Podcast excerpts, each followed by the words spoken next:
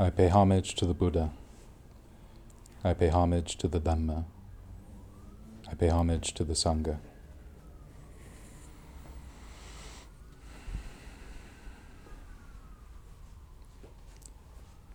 I recently came across uh, like an online forum where people can post about uh, Buddhism. And it's one of those online forums where people can post anonymously. You know, they can ask their questions anonymously and people can answer anonymously. And I was taking a look at, you know, the kind of questions being asked and the kind of answers that were being given and getting a feel of what kind of community had formed there. And I got a sense that uh, it seemed like the community was predominantly a lot of young men, maybe some young women, and, and you know, might even be some, some non binary people there, but it seemed to be mostly young men with an interest in Buddhism, but not an interest in necessarily being a Buddhist. And what I mean by that is the kind of person that would come to a temple and practice and engage in conversations with the people in the community, whether they be monastic or lay. It seemed like the kind of people who go to the texts, the Pali Canon, read it on their own, try to apply it on their own, and then when they come across something they don't understand, go to a community like this and post a question to strangers and hoping that they get a good answer. And in my eyes, that seems like, um, at, at best, uh, a not very good way of, of going about practicing the Dharma. You know, I can see going online and posting to random strangers a question on where to get the best pizza in LA. But when something is as important as the Dharma, certainly when we apply it to our lives, when it becomes a way of life that we're adopting, it might not be the best case to just an- like put it out there to the world, and whoever answers answers. You know, and I did look at some of the answers to some of the questions I saw in there, and some of the answers were actually very good, but I noticed that they didn't get a whole lot of votes. Some question, some answers were not so good, and I noticed they got a lot of upvotes. People seem to like those ones, and I thought it was weird. What kind of community is forming there? And there are a couple kind of questions that I, I want to focus on today, but before that, I, I wanted to look at this community and, and tell you what it reminded me of. Some of you already know that I've been working for a while now on my PhD. And in one of the classes I've been in, we've been looking at how uh, modern Buddhism has developed in Asia and in the West, in Europe and America. And one of the things that we've noticed in our exploration is how Buddhism first became known to the West. And the way it became known is, to me, a very interesting way. You had these Western scholars going into India, going into Nepal, and going into a place where Buddhism had been in decline for a really long time. You know, they weren't going to places where there were huge, thriving Buddhist communities. They were going to places where there were a lot of abandoned temples, abandoned monasteries. And they would also find the texts. In this case, they found the Pali Canon. And so you had these Westerners without very much knowledge of Buddhism going to somewhere like India and seeing a thriving Hindu community with all the different gods and animal heads and all these things that struck a lot of these Protestant intellectuals as very strange. And then they go to these abandoned temples and they find it nice and cool and serene and empty. And there's the Buddha statue right there for people to enjoy and look at. And they go, ah, now see, this is this is the the path, the spirituality of an intellectual, right? And then they open the text and start reading the Pali Canon and they're looking through this particular lens. They're looking at it as you know intellectual Protestants, a lot of them deists, and they look at the at the texts and they derive various meanings, and they look at it and go, ah, this is what it this is what it means to be disenchanted. This is what it means to have dispassion. They go, ooh, you know, and in some cases they look at Buddhism in an unfavorable way, that it's this uh, cold and, and hard religion that's about abandoning everything, abandoning everyone, it's a, it's a nihilistic path, and so on. And then you have these others that look at it perhaps more favorably, but they still think of it as this very stoic endeavor, this very world denying path, and so on. And then the history of it continues. You know, they, they come across Mahayana traditions, they come across other Theravada traditions in other parts of, you know, South Asia where there were still really big communities. And rather than going, oh, okay, well now we maybe will have will perhaps clear up what it means to be a Buddhist because now we're actually coming across living Buddhists who have been Buddhists for hundreds of years, thousands of years in some cases. And what struck me as kind of funny is that these Westerners, after studying alone, just reading texts and a and looking at archaeological sites, go to these places like in Sri Lanka, and then begin telling Sri Lankans, you know, you're actually practicing Buddhism really wrong. It's actually like this. And they go in and do what we would contemporarily call mansplaining. They just go in there and tell them how they should really be practicing. You know, you guys are actually doing this all wrong. And so, seeing that kind of thing happen in history, I look at this web forum and I see something a bit similar, which is something like people coming to dry texts and thinking that's the same thing as practicing, or thinking that's the same thing as being in a community with people more advanced in the path who can help you along. Elder, you know, brothers and sisters in the Dharma that can be kalyanamitta, spiritual friends, admirable friends. Instead, they're just trying to do this all on their own, and then when they do stumble, they ask, uh, like, like a crowded bus of people and hoping for a good answer. So there were two kinds of questions that, that stood out to me as, oh, this is, this is something that would be worth talking about, worth addressing. Because it did strike me as this. This is a very uh, American issue. This is very much a, this is a, a, a white Protestant coming to the Dharma issue, which of course revolved around relationships, romantic relations, relationships in particular. Here were these young men asking their questions. One guy is like, hey, you know, I have a girlfriend and you know she's wanting to use all this loving language like i love you and you're special to me and all this and it's just you know it seems like so much attachment. It seems like so much you know dependency on another and everything. It's just oh i don't you know i don't think i can really use that that language with her. It just sounds so much like being a, a worldly person caught up in desires and stuff. You know what do i do? You know?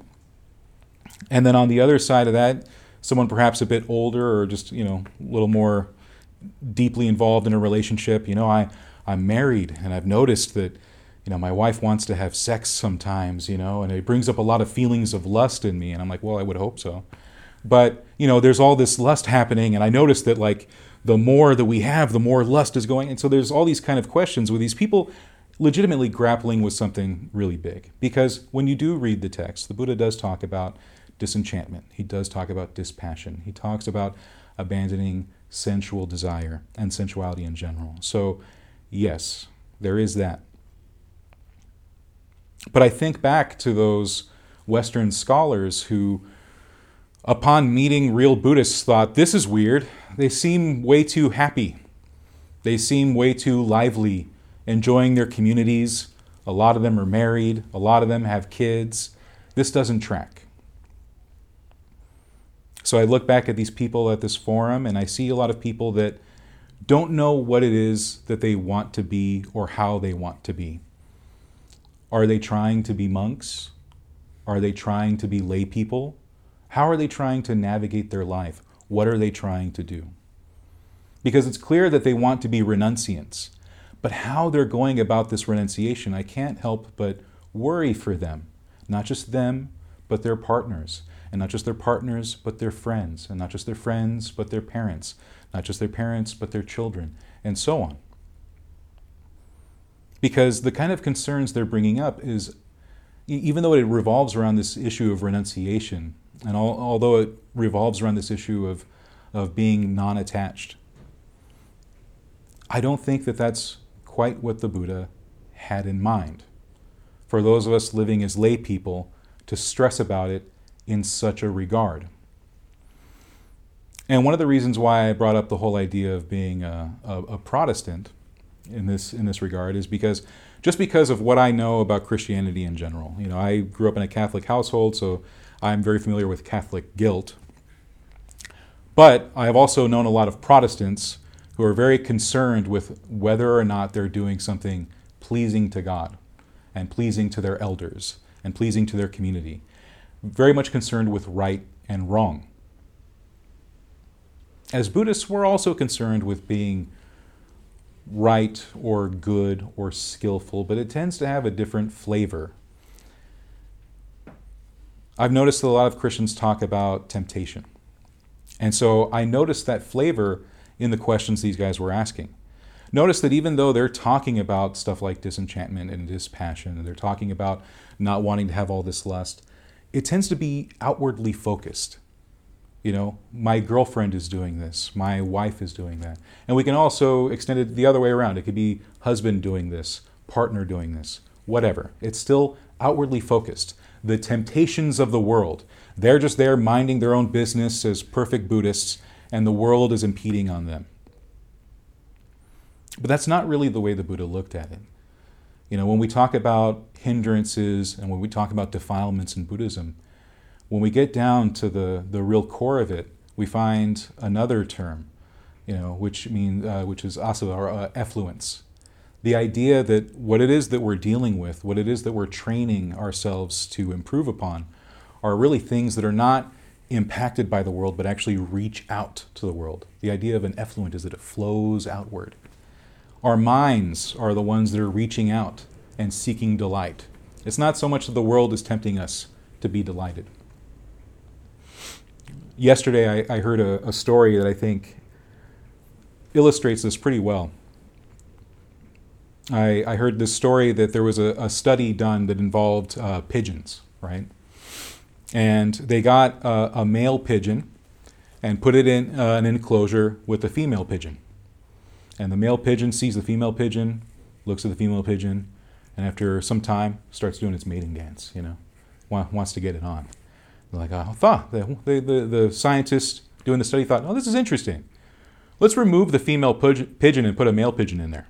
And so the original male pigeon's still in there. They put another male pigeon in there. Original male pigeon looks around, sees the male pigeon, and it takes a bit longer. But eventually he's like, well, he starts doing his mating dance. Right? And the scientists are like, wow, this is pretty interesting. Well, uh, let's take it further. And it starts getting more and more abstract. And so the way I, I, heard the story yesterday is that at some point they even put just a red ball in there in the enclosure with the male pigeon. And it did take a bit longer, but eventually the male pigeon is just looking at the red ball and goes, well, okay, and then starts doing his mating dance. And eventually they decided to take everything out of the room. And so the male pigeon's now in the enclosure by himself. And he turns to one corner of the enclosure, and wouldn't you know it, starts doing his mating dance right? There's nothing there for him to to want to be attracted to. It's just him wanting to be attracted, right?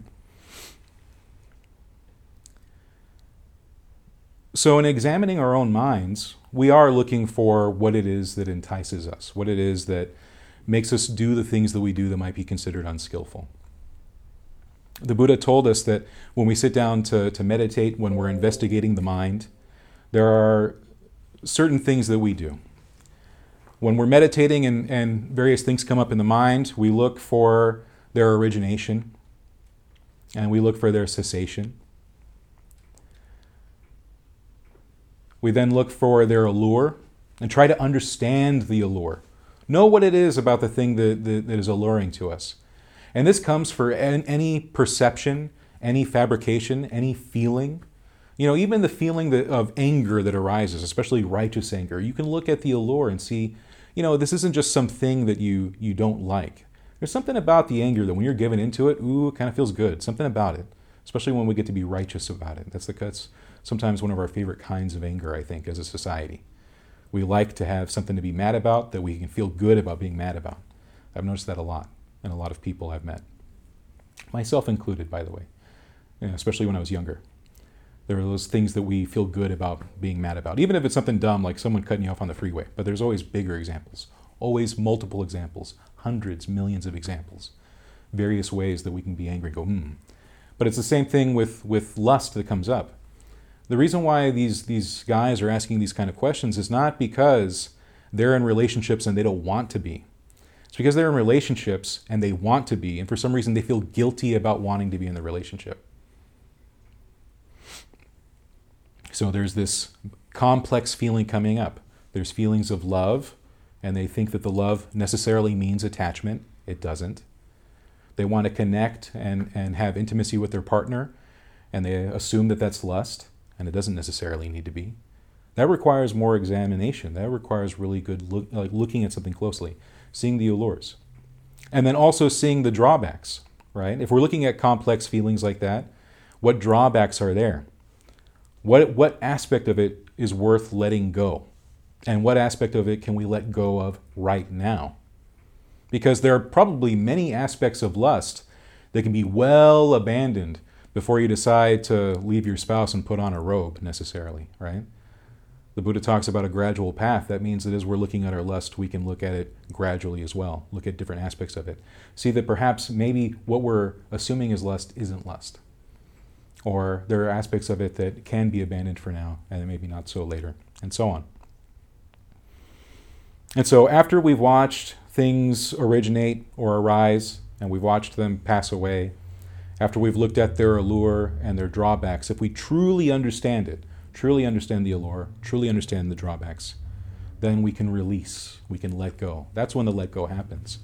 But only after truly understanding something. Letting, trying to let go without truly understanding usually means we don't really let go. It's like the person who's addicted to Instagram, right? And they keep deleting the app and they're good for like a couple months and then they get that itch and re-download the app, right? Or they decide they're not going to go on uh, on Facebook or something or anything that they decide to do they're going to give up sugar. You know, maybe they're Christian, they practice, they're you know rather Catholic, they practice Lent. They give it up for a while, and then Lent's over, and then now it's time for the, the Dr Pepper or the Coke or the slice of pie, whatever.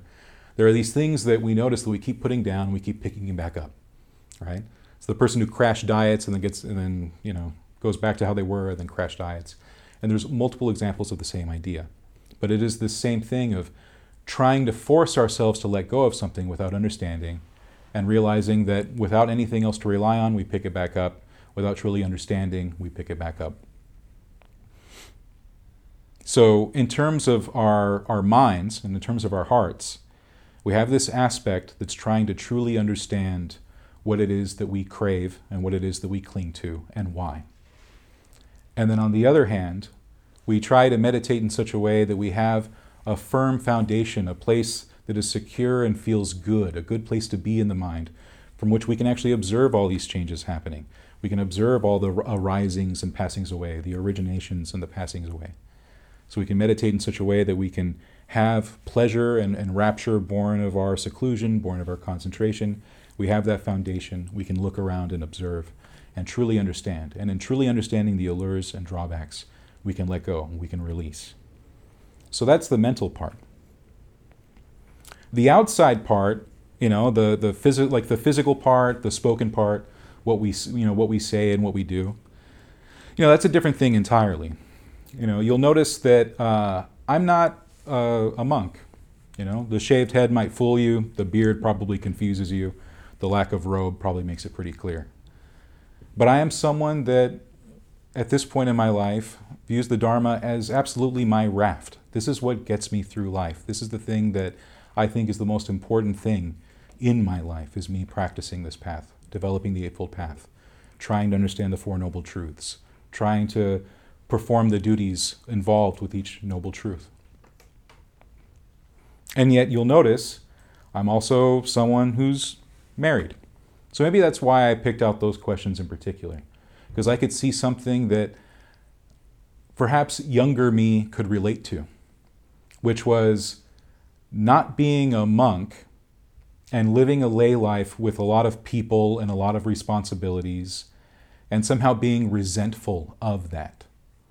You know, not recognizing that, well, I had chosen to be a layperson. I could have been a monk. But then, even if I had been a monk, a monk doesn't live on an island by himself. A monk is not a hermit. So, this, I think, uh, gets to the, the real core of what it means to be a Buddhist, which is not what some people in the West fantasize what a Buddhist is. A Buddhist is not the sage at the mountaintop. Because if you notice the way the Buddha taught and the way his community was and the way his community still is living today, it's one that is has this quality of, of interdependence. It has this quality of uh, in, interpersonal relationship. All of, of the Chatuparisa, the fourfold assembly, lives in a particular way dependent on each other, supporting each other on the path. Monks depend on the lay people, lay people depend on the monks. You know, monks depend on other monks. They depend on the Sangha. Lay people, we also have those that we depend on. We depend on our parents when we're children. When we become older and if we have romantic partners, we would depend on our romantic partners. You know, if we have children, eventually, once they're older, we depend on our children. We have friends that we depend on, extended family that we depend on. And even if you don't really have a good relationship with your family, perhaps you're the black sheep, that's something I can relate to as well.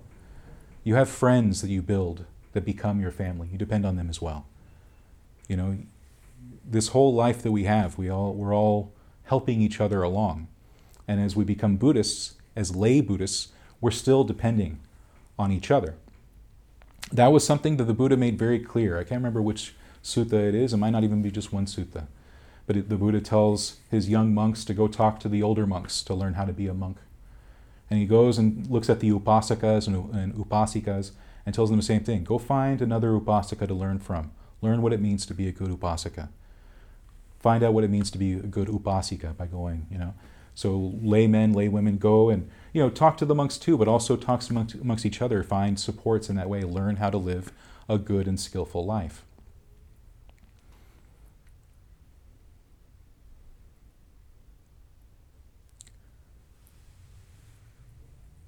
when we get to renunciation as something that we're actually putting into practice, and we start talking to these people and learn some advice from them, I think that's when we start realizing the importance of precepts. We take the five precepts on as something that guides us in our actions with others. We're making sure that not only are we not taking life, but that we're also uh, protecting life. That we're not just making sure we're not stealing, we're also learning to be generous.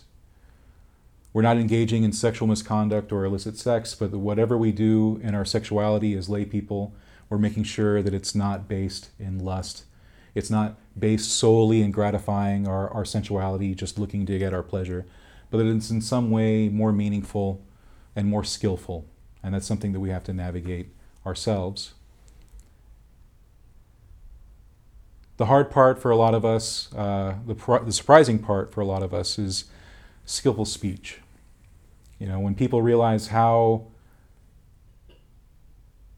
all encompassing it is.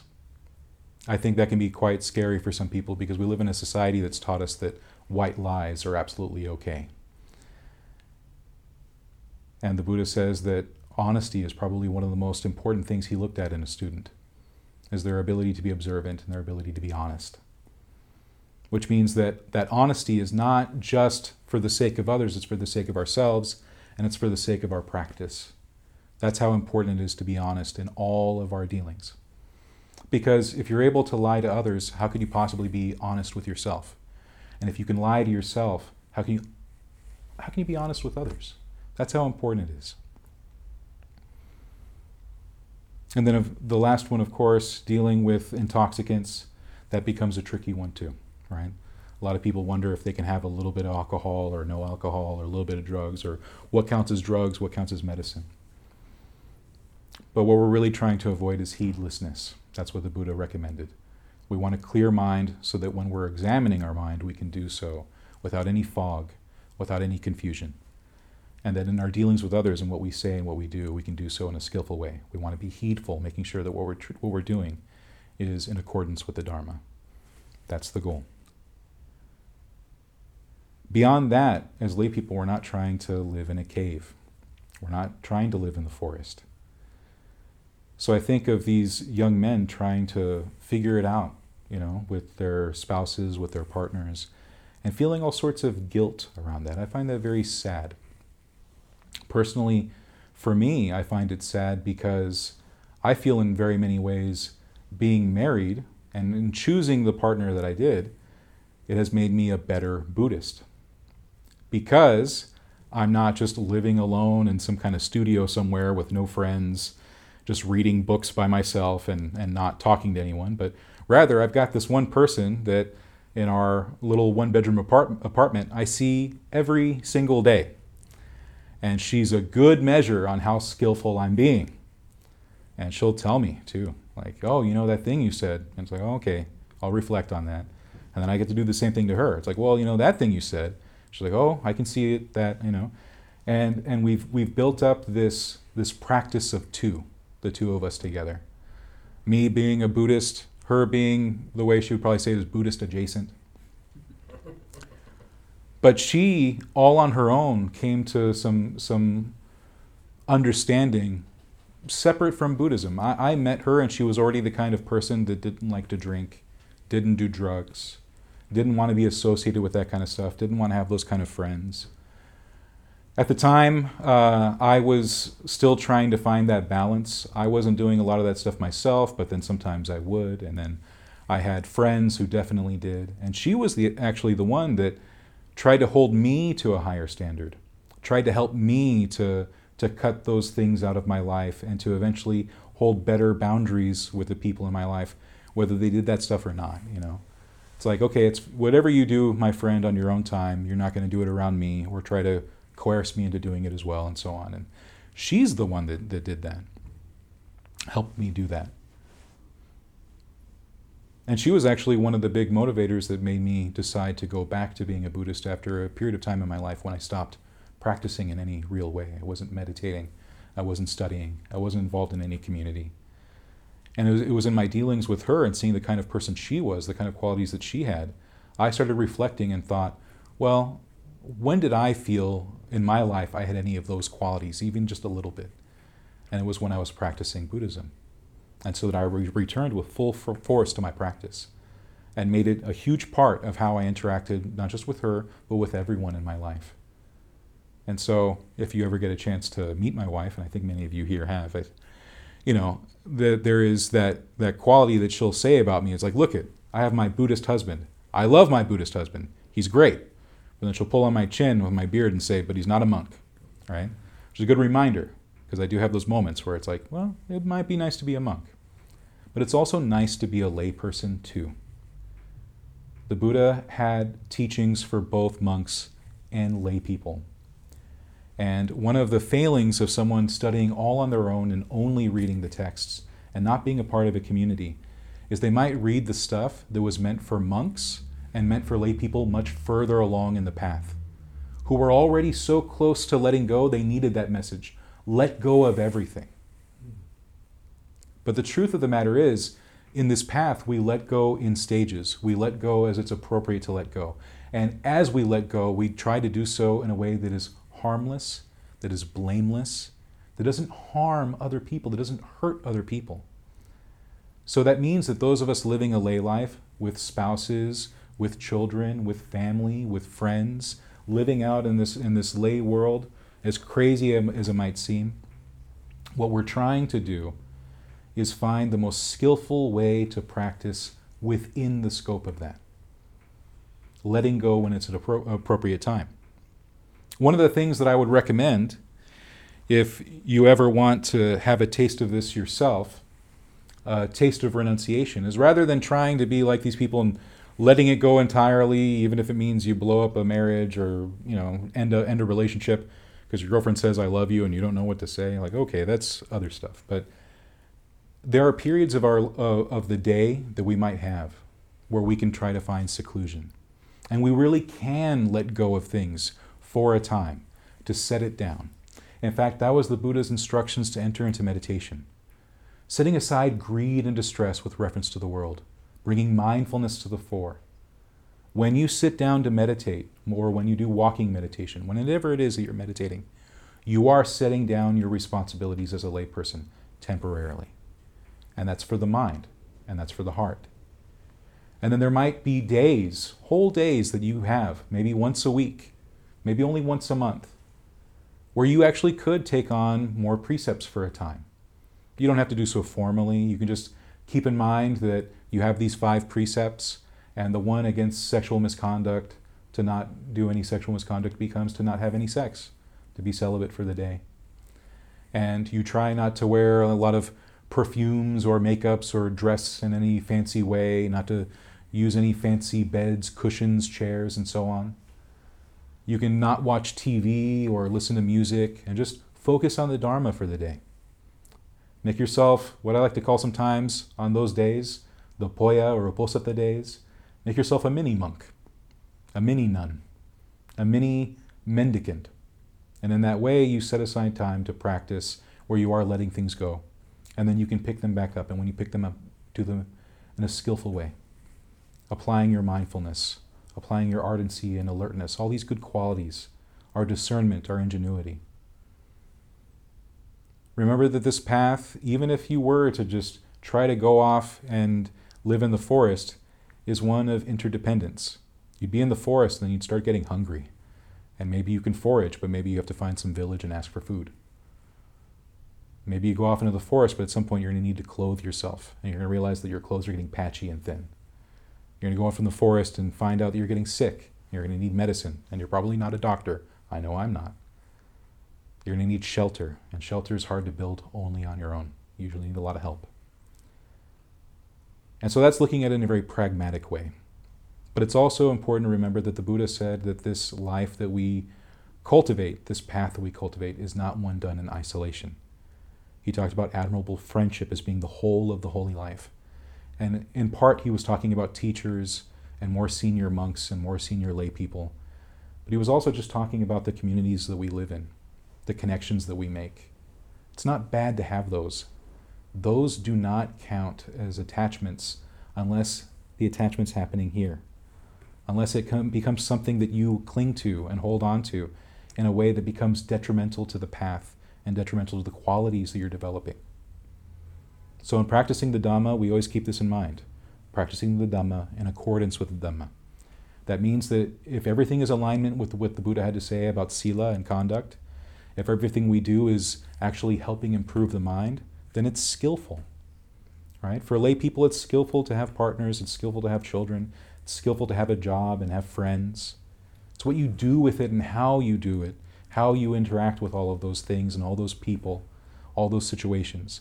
That's what determines whether you've turned that aspect of your life into a path factor, turned it into a part of your development, made it into something that actually helps you flourish and grow, cultivate, so that the good seeds of your karma, the good seeds of your merit are sprouting. And those are the ones you get to benefit on. Those become your food and nourishment to help propel you even further into the path to, to a point where it becomes much easier to let go of the unskillful things. And it's only at the end of the path that we get, let go of the raft entirely. While we're still going to the further shore, whatever it is that we have as our raft, built of all this good that we do, we're holding on to it for dear life. All of the sticks and twigs and twine that we're using to hold this raft together, that's what we hold on to. That's something that's secure and we can rely on.